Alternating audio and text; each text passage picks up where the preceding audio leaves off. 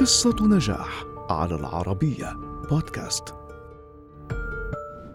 رغم فشله في حراسة مرمى فريقه الكروي المفضل، ورغم مسيرة طويلة تخللتها انتكاسات وخيبات أمل وجلسات علاج من الإدمان، تمكن كولين فاريل من أن يزيح الأسماء الكبيرة من سماء هوليوود وينافسها على منصات الأوسكار وغولدن جلوب والبافتا.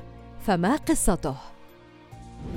ولد فاريل عام 1976 في إيرلندا.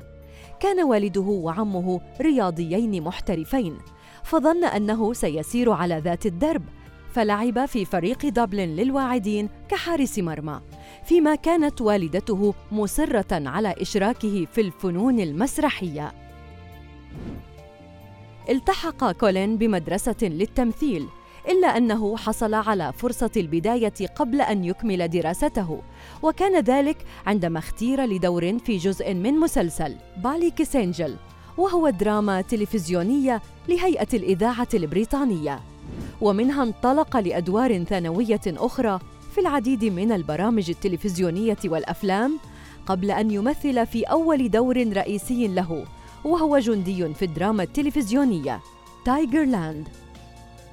ثم ظهر كولين بعدها في عدد قليل من الأفلام غير الناجحة تجارياً، لكن عام 2003 شكل تحولاً في مسيرته، حيث حققت أدواره في فون بوث وسوات وذا ريكروت نجاحات في شباك التذاكر. في عام 2004 قدم فاريل دور الإسكندر الأكبر في فيلم عن سيرة ألكسندر لأوليفر ستون، فارتدى فاريل شعراً مستعاراً أشقر واحتفظ بلهجته الإيرلندية وقدم آداءً جيداً، ومع ذلك تم انتقاده هو والفيلم، فيما لقي آداؤه التالي بفيلم The New World عام 2005 استحسان النقاد، رغم أنه لم ينجح تجارياً.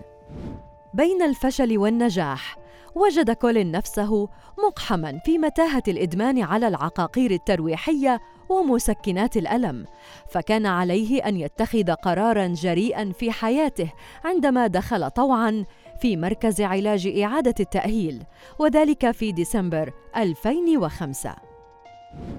كانت تلك المرحلة صعبة جداً في حياته، لكنها لم تمنعه من مواصلة المسيرة، فعاد للعمل وشارك بفيلمي Ask the Dust ومايكل فايس خلال العام التالي 2006، ونال تقييماً جيداً في شباك التذاكر.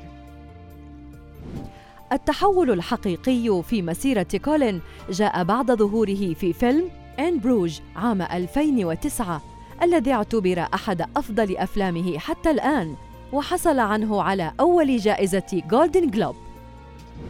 لاحقاً استمر كولين في الأعمال الناجحة، فتلقى الإشادة لأدواره في Horrible Bosses Fright Night و Total Recall و The Lobster و Killing of Sacred Deer، قبل أن يقدم فيلمه الأكثر شهرة مؤخراً وهو The Banshees، الذي أهله للفوز بمجموعة جوائز، أبرزها جائزة غولدن جلوب لأفضل ممثل هذا العام، كما حصل على العديد من الجوائز خلال مسيرة قدم فيها ما لا يقل عن 52 عملاً، وخاصة في السنوات الأخيرة، وكان من أهمها WAFCA، فولبي كاب، UFCA، FCA، ويبي، BSFC و MTV، كما نال ترشيحات للأوسكار والبافتا. اليوم لدى الشاب الصاعد الذي أراد أن يكون حارس مرمى جمهور عريض من عشاق السينما، وبات يمتلك ثروة تقدر ب$80 مليون، وهو ما منحه شهرة تفوق العديد من نجوم الرياضة.